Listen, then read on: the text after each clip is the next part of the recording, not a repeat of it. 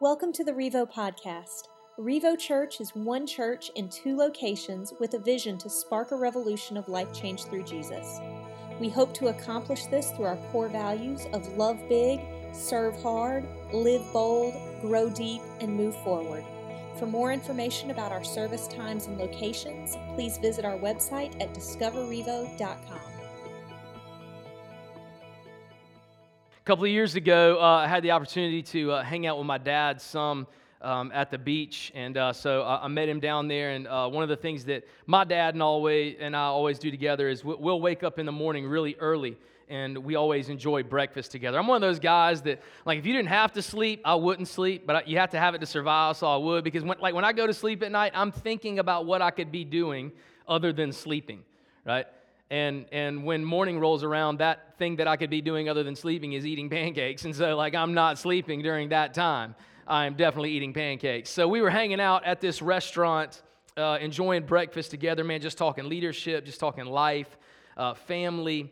Uh, man, how to, how to lead difficult people. And all those people go to the 11 o'clock, so it's not you. So, like, just, you know, just troubleshooting people like that. And uh, he's been a pastor his whole life. And uh, he, he looked at me and he said, Nathan, I want you to preach um, Colossians at my funeral.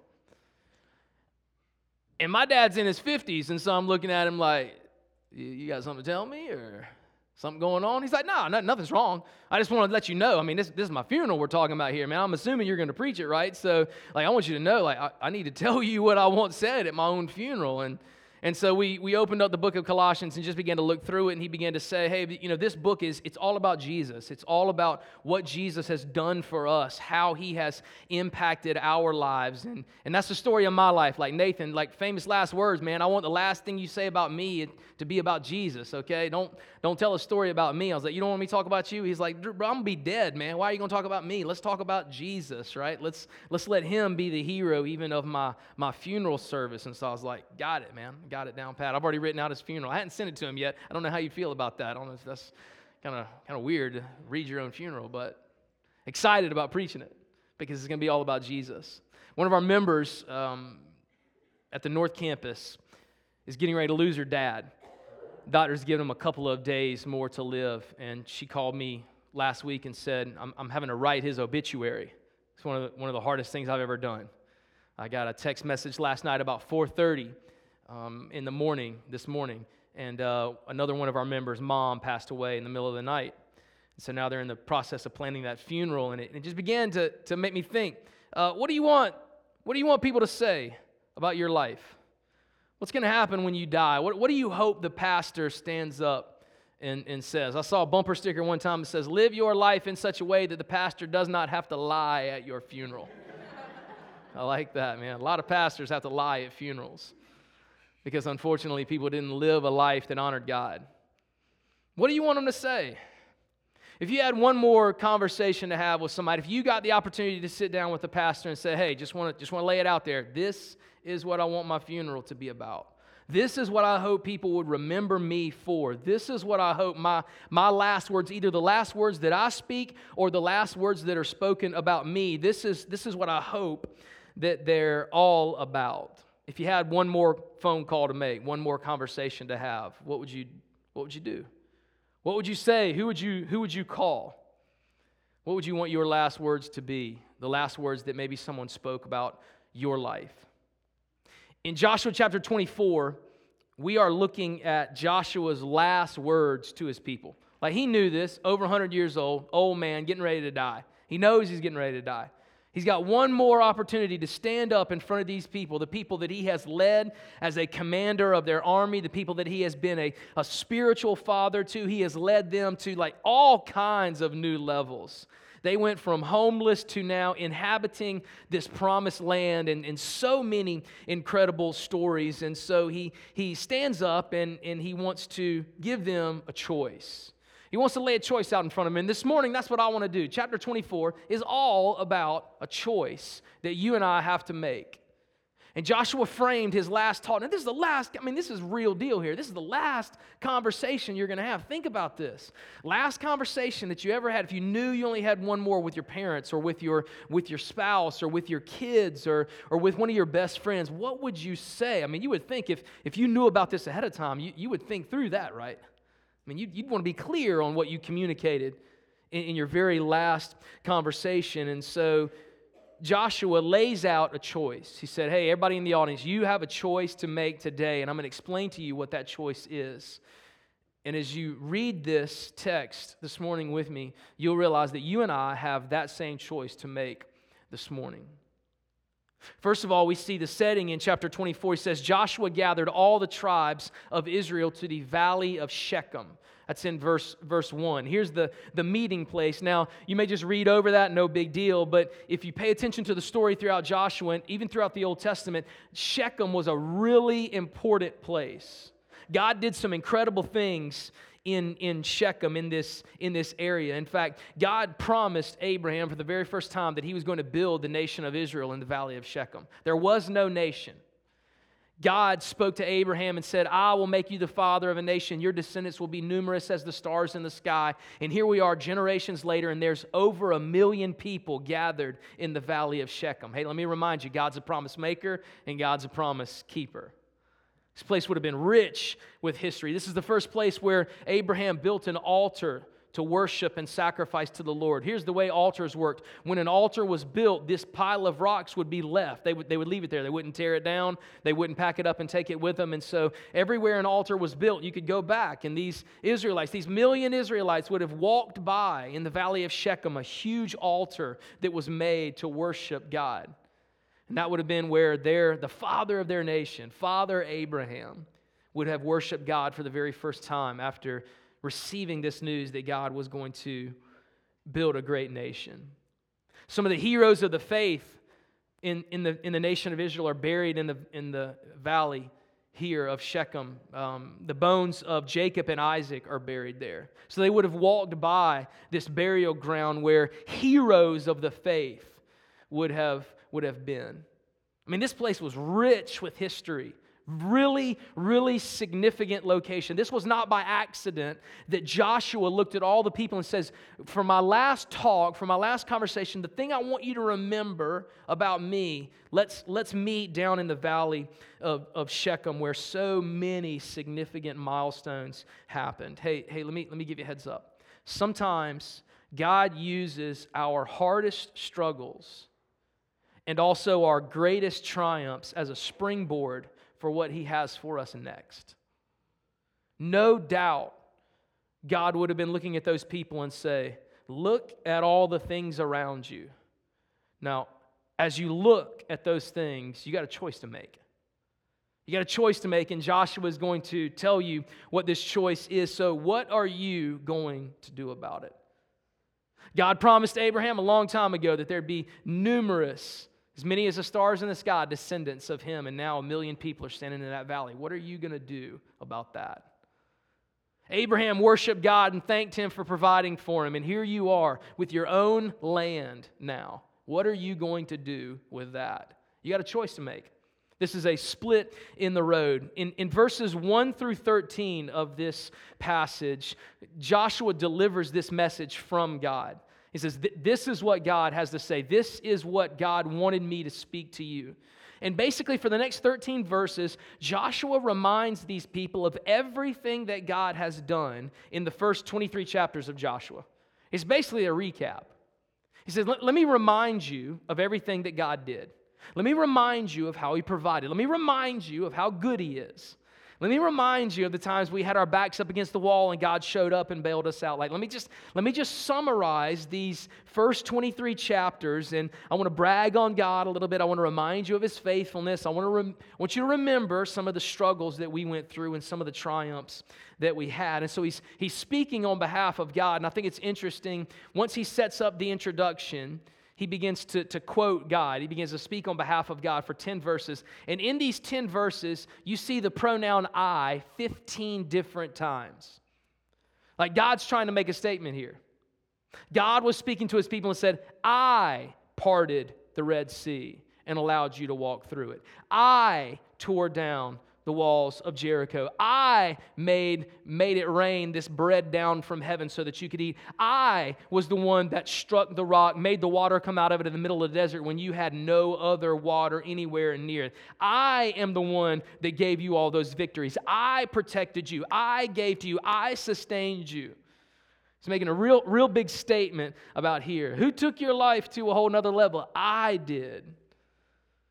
And Joshua chose to spend that time reminding them who bailed you out, who provided, who gave, who was generous, who made a way, who made your marriage better, who made your finances better, who hooked you up. Hey, it was me. God did that. Now, as a communicator, I'm sitting there thinking, I'm like, man, if, that, if, if this were my last sermon, I would not just summarize my, my previous 23 sermons, right? I mean, if I were sitting in the audience, I'd be like, Joshua, I've already heard this sermon before. This is awkward, man. I don't know if you forgot in your old age that you already preached this text. I've heard these jokes before. I've heard these illustrations before. Like, why? Like, this is your last sermon. This you should have put some more time in this. But you're just kind of giving us a recap of everything that, that you've done and everything that God has done in, in, our, in our midst. So why did Joshua do this?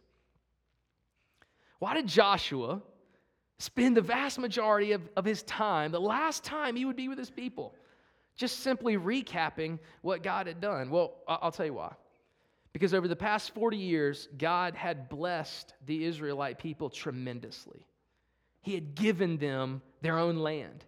He had multiplied them, given them power, given them money, given them prestige. I mean, these people were, were just juggernauts in the fighting world. They had the best army, the best leadership. Like everybody was scared, running scared from the Israelites. And Joshua took a moment and said, Hey, listen, I know that over the last 40 years, God has taken your life to a whole nother level.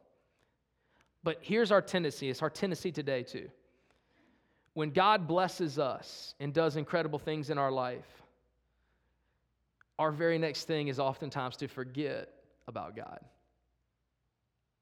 Abraham Lincoln, our 16th president, said this Nearly any man can handle adversity, but the way to prove a man in his character is to give him power. See, it was easy back in the day when Israel had nothing, it was easy to pray to God. It was easy to give God credit. I mean, they, didn't have, they couldn't turn anywhere else. But man, let God start blessing your life and see how quickly you and I begin to take the credit for it. See how quickly you and I begin to forget about God and our need and our desire for Him and start patting ourselves on the back and say, you know what, I worked hard for this. You know what, I'm, I'm kind of a big deal. You know what, I probably, it's probably so much, I was just so smart. I was just, maybe I got lucky a little bit. Maybe I just played my cards right. I saved right. I spent right. I did the right things. And at the height of their success, their leader wanted to stand up in front of them and say, Time out, time out. You need to remember what God has done for your life. You need to remember that you would not be here today if it were not for Him. So, all these victories, all this money, all this power, all this fame, this easily goes to your head. Let me bring you down a notch and remind you who's responsible for all this. Joshua took this time to use his famous last words, his final eulogy to his people. He wrote his own obituary and he's delivering it here. And he chose to say this Remember what God has done for you if this were the last time that I ever stood on stage and preached at Revo Church, that's what I would want to say to you. Do not forget what God has done for you. Do not forget how God has blessed us. Do not forget how you got to where you are today. And make sure you give God the credit. If you want to know something that will increase your faith, if you want to know something that will help you to believe that in your life that God's best is still yet to come, here's my advice to you. Take a moment and stop and remember what God has done in the past. The greatest catalyst for future growth in your life as you walk with Jesus is to stop and look back at what Jesus has already done in your life. I'm telling you, it's like spiritual performance enhancers. Like if God did that, geez, man, this I'm unstoppable. If God provided that, if God delivered then, if God hooked me up, if God took me from there to here, there's nothing that can stop us. Great performance enhancer for the people. And so Joshua said, Before I say anything else, remember, please, I will remind you of what God has done for you. Rolled it off in those 13 verses. Please remember what God has done in the past. And then we read in verse 14 and 15 the two most popular verses that Joshua is known for. Like, even if you've never been to church, maybe you've heard these verses before or seen it on a little plaque. If you've ever been in a Christian bookstore, uh, sorry about that, but they're all in there. Verse 14 Now, therefore, fear the Lord and serve him in sincerity and in faithfulness. Put away the gods that your father served beyond the river and in Egypt, and serve the Lord. And if it is evil in your eyes to serve the Lord, choose this day whom you will serve, whether the gods your father served in the region beyond the river, or the gods of the Amorites in whose land you would dwell. Here's the moneymaker. But as for me and my house, we will serve the Lord. That'll go down as Joshua's big slogan. About the only thing that he said that he would have thrown on Twitter and it would have got retweeted a bunch of times and favored by a bunch of people. As for me and my house, we will serve the Lord. He starts out in verse 14. This is huge for us. He starts out with two words now, therefore. Now, if you're reading a book, anytime you see the word therefore, you need to stop and ask yourself, what is that therefore there for? And here's what Joshua does he recaps verses 1 through 13, right? And then he says, Now, now that you have been reminded, now that you took an opportunity to remember what God has done in your life, you have a choice. Anytime you stop and remember, you choose to reflect and look back at what God has done, you have a choice to make. It brings you to a crossroads. You are confronted with a response. What are you going to do in light of everything that God has done? That's our definition of worship here at Revo Church. Your response to what God has done in your life is called worship. I think that's why it's so important for us to make it a habit to remember. Next week, we're going to celebrate communion together. We're going to spend the whole service remembering what Jesus has done for us. But the reason why reflecting and remembering is so good is because it intentionally brings you to a point where you have to respond. You have to turn left or turn right. You cannot just stand there. You will respond to what God has done in your life, one way, one way or the other. And Joshua in this text gives us the response. He says, What will you do? Now, therefore, since God has done all this stuff, what, what is our response? And he uses a few different words. He says, Fear the Lord. That's a, not, not like a you're afraid and scared, it's a reverence, it's an honor respect the Lord. And then, then he says, and serve with sincerity and faith. Have you ever wondered what your response should be to a God that loved and gave and served and provided and blessed and, and helped you out in so many areas of your life? Scripture makes it very clear. Our response to what God has done for us is to serve. It's to serve. Serve with sincerity and wholeheartedly. In fact, just in those two verses that I just read, the word serve is used seven times, just in two verses, right? I mean, can you imagine hearing this from Joshua? Hey guys, just want to let you know if you believe that God did all that stuff for you, you need to serve. You know what you need to do? You need to serve. Okay, everybody serve. You want to serve God? This is our response. It should be serve. You want to serve? Let's serve, right? Same thing over and over. My, we're in the Christmas season right now. My kids are in the habit of telling me what they want on their list every day. Every day. It's a long list. Every day. Just want this. want this. Just remember, Dad. Don't forget, Dad. Want this. Can I have this? I want this. I hope Santa Claus brings me this. I want this. Can I have this? Like they don't want me to forget. When we don't want people to forget, we repeat ourselves. We say, Do you remember? Okay, let, don't, don't forget this. Hey, remember this. Whatever you do, don't forget it, right? Do I need to say it again? Do you need to write it on your hand? What do you need to do? So when we see a one word used seven times in two verses, that's Joshua giving us like the red flag. Hey, don't miss this. Our response to what God has done for us is to serve.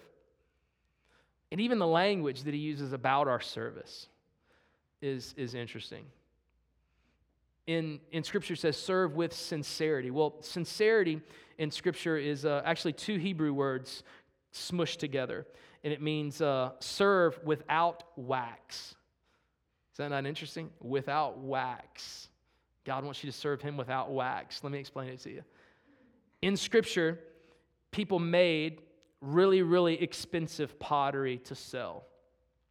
But in the process of making this pottery, if the pottery cracked, it would become worthless. No one wanted a piece of cracked pottery. It marked an imperfection, it marked an instability in it. And so you could work so hard and do so much to make this beautiful piece of pottery, but during the baking or the proofing process, if that piece of pottery cracked, it was worthless. Well, here's what people would do they would take a, a piece of pottery that was cracked, worthless, no one would want it.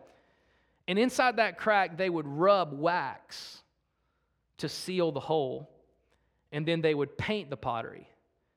And now from the outside, you can't tell that it has a crack in it. That wax, it dries hard, it dries flat, and you can present this old, busted up, cheap, no good piece of pottery, and you can sell it for a, a large sum of money because you put wax on that crack and we're able to paint it beautifully on the outside. Here's what Scripture says when He says, serve without wax when scripture lays out what our lives should look like and how we should serve God, this acts as a, a lamp, as a light. And for potters, the way that you could tell if a, a pot had wax in it is they would hold it up to the light, and the light would shine through the wax. The light wouldn't shine through the pot. But if you saw any light coming through when you held the pot up to the light, you knew that they had wax on it and that it was worthless. God says, when you put your life up to the light, up to the standard of my word, I hope that you serve me in such a way that we don't see a bunch of cracks and wax and holes in your life.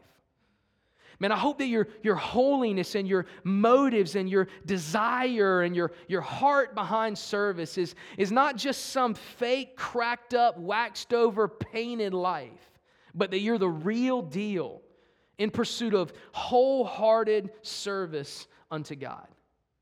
So Joshua said, Man, it's not just enough to show up with a, with a poor attitude or, or be twisted, your arm twisted into it, or just say, Well, I don't really want to do it, but I'll do this because it's the, the, the thing that I hate the least, right? God says, Your life, if you're a follower of Jesus, the instructions are written out here. It's a very clear picture. Man, when your life is, is held up to the light of God's word, is it pure? He says, I want you to serve me without wax, without the cracks, without this cheapened life. That's my desire. That should be our response. Not guilt, not obligation, but because of what God has done for us, we should give our lives to Him in worship. Worship Him sincerely without wax. So, how do we serve? We serve by loving God. We serve by loving others. We serve in the setting of the local church. We serve outside of the setting of the local church. If you want to be a follower of Jesus, you got to move past Sunday, okay? So, we serve in the city. We serve our ministry partners. We serve our friends, neighbors, wherever we work, play, eat, study, shop. All of those places, God gives us an opportunity to serve without wax in our lives. That most famous verse, as for me and my house, we will serve the Lord. A lot of people look at that and they read that and they think, wow, what a that was the leadership stand for Joshua. That would have been the, the highlight of his life. That would have like what a way to go out, man. As for as for me and my house, we will serve the Lord. But in actuality, did you know that this was one of Joshua's greatest leadership mistakes? Here's what happened 40 years ago Moses began grooming Joshua, the next leader, the next generation. Moses wanted to be able to pass on to the next generation who God was and what God had done. And so Moses took Joshua underneath his arm and says, I'm going to help you become a man of God. I'm going to help you to become a leader. And here's what we see at the end of Joshua's life Joshua was so busy doing things for God, winning battles, taking land, that he missed out on an opportunity to train up the next generation of leader. And here in this passage, we see an old man begging with his people, saying, Please choose God. I'm getting ready to die, and there are no other people here to lead you. I did not raise up a next generation. There is not a man to take the mantle. There is not a woman that, that we invested in, that we passed on these stories. Judges chapter 2. It's the very next book, two chapters later, in verse 10. It says, And this generation of men died off. and the entire nation of Israel did not know God and had not heard the stories of what he had done. Hey, that's why our kids' ministry is so important. We want to share with the next generation what God has done. That's why this, this move over at our South Fork property right now and, and at the North Campus is so incredible. An older generation, 70s and 80s, came in and said, We don't want the story of Jesus to die in this community. Here is this facility. You guys take it, you guys run with it. Make the name of Jesus famous here. And so that's what we're going to do. That's why we're so passionate about pouring into your kids. That's why we're so passionate about that ministry that meets on the other side of this building. Because I don't want to be a church that 30, 40, 50, maybe 20 years from now when I die, we have to close the doors because I'll be a, an old, sick man standing up here saying, We forgot to tell other people what God had done. We forgot to pass it on. And now Revo Church will be just a memory. All of these stories that God has done in our midst will be forgotten because we weren't faithful to share them. See, you're confronted with a choice when you remember everything that God has done in your life. It brings you to a choice. How will you respond? What will you say? How will you pass that on to the next generation? Joshua failed here. And now he's planning. You can, listen to what he said. He said, You can choose. I get it, it's a choice. You can choose what gods you serve. I'm just going to tell you who I'm serving. I'm going to tell you what's going on with me. I think it's interesting that Joshua was a great commander. I don't know if you had like military parents or any family members that were military, but like I had friends that were in the military uh, whose parents were in the military, and their home life was totally different. Like when their dad talked, like it, there were no ifs, ands, or buts about it, right? like he's like a commander of the army in the home as well. They're, they're notorious for living a very strict life. Now, listen, this commander of the army was used to looking at these people and telling him, This is what you're going to do, this is when you're going to do it, no questions asked. And that's exactly what the people did. So, why does Joshua give them a choice here? Because you can't force people to follow God. I would love to force every one of you to follow Jesus. Because once you followed him for a little while, you would come and thank me later. You would come and say, Wow, I didn't know it was going to be like this. Well, I didn't know this is what the benefits would be. I didn't know that this is how my life would change. I would have never done it if you hadn't made me, but I'm so glad that you made me. But here's the deal I can't force you to follow Jesus. I can't sit up here and say, no, no, you have to do it. You have to do this. You, you have to, to, to check these things off. You have to live your life a certain way. Here's my job as, as a pastor just to, to say you've got a choice to make. You got a choice to make, and everybody has to make it. I can't make it for you. Our staff can't make it for you. I can't create some emotional environment in here where we just trick into everybody into to, to crying and getting upset about their sin and, and checking a connection card. I don't care about that. I want to give you a choice that you are going to have to make. Who are you going to follow? As for you and your house, what is it going to be about? After everything that God has done for you, how, how will you respond? There's three different choices that, that, that Joshua gives here. And this, this is kind of weird language for us because if I stood up here and said, What God are you going to serve? Like, we don't live in this society where, like, it's all these different gods. Like, for most people in America, there's not a God of the sky and a God of the sea and a God of fertility and a God of love and a God of shoes and a God of money and all that stuff. Like, we don't have that, right?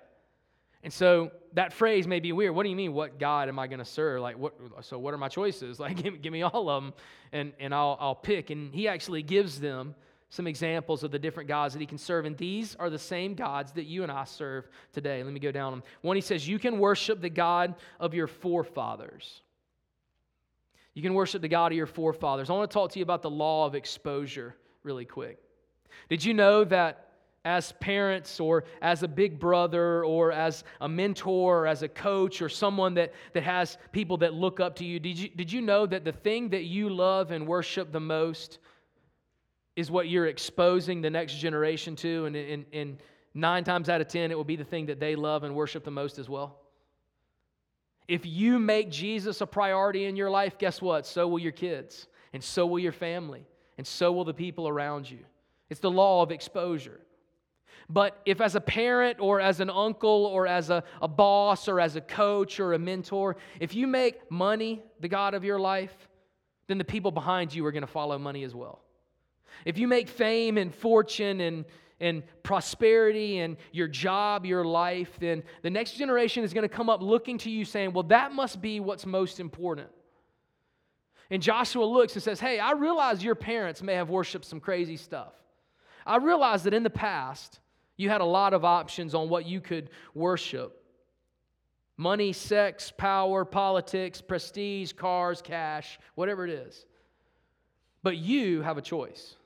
You can worship the gods of your forefathers, the same things that your dad or mom worshiped, or you can choose to worship God. He, gives them another example. You can worship the gods of the Egyptians that God just brought you out of. So go back to when Moses took over for the people. They were in slavery in Egypt, right? Those would have been really hard days. Now, in Egypt, they did worship a ton of gods. They had a sun god, a water god, a sky god, a moon god, a, a fertility god. Uh, they just had tons of gods. And, and so Joshua says, You can go back and worship all those other gods that you were delivered from. Here's the point in that when God takes your life to a whole nother level, you got to remember that you are still susceptible to the things that you used to struggle with in the previous level.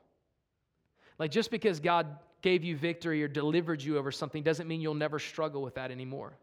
It doesn't mean that that problem has been eliminated. It doesn't mean that you can just check that off the list and say, hey, man, like God gave me a raise, or God hooked me up with my finances, or God made my kids stop being crazy, and so it's good, right? It's uh, family life is good. No, eventually you'll hit that struggle again. If you don't stay focused on God, you'll, you'll be bankrupt again. You'll struggle financially again. Your marriage will be on the rocks again. So just because God has taken your life to the next level now does not mean that you will never struggle with the past again.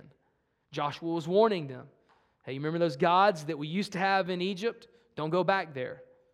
You can choose to worship them, but don't go back to the very thing that God has already delivered you from. Scripture gives kind of a graphic explanation of this.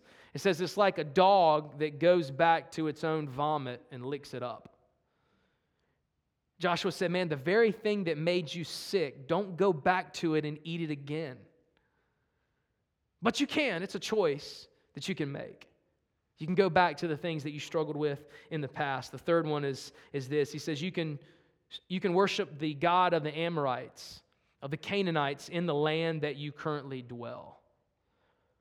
In America, we have gods that people are worshiping right now in the land that we live in. Culture has their own God, has their own Bible, has their own truth, has their own idea of what's right and wrong. The time and the place that we live in is no different than the time and the place that they did. They have their own set of gods. There's a world telling you what's really important and what's really right and wrong, and what you should really do, and the opinion that you should have, and the words that you should say, and how you should spend your time and your money. And, and that God of the land that we live in, you can choose to follow that God. You can. You can choose to do that this morning. But here's what Joshua says. He, he closes it out with this even though he gives them a choice, and I'm going to give you the same choice today. Maybe, maybe you've never had a pastor tell you that if you want to, you can go worship money. That's cool. If you want to, you can go follow culture. That's fine. But here's, here's what you can do, and here's what Joshua did.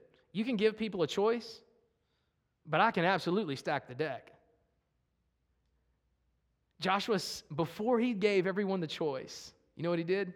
He reminded them of how good God was. Hey, you can go, you can go worship culture if you want to. But remember how Jesus changed your life?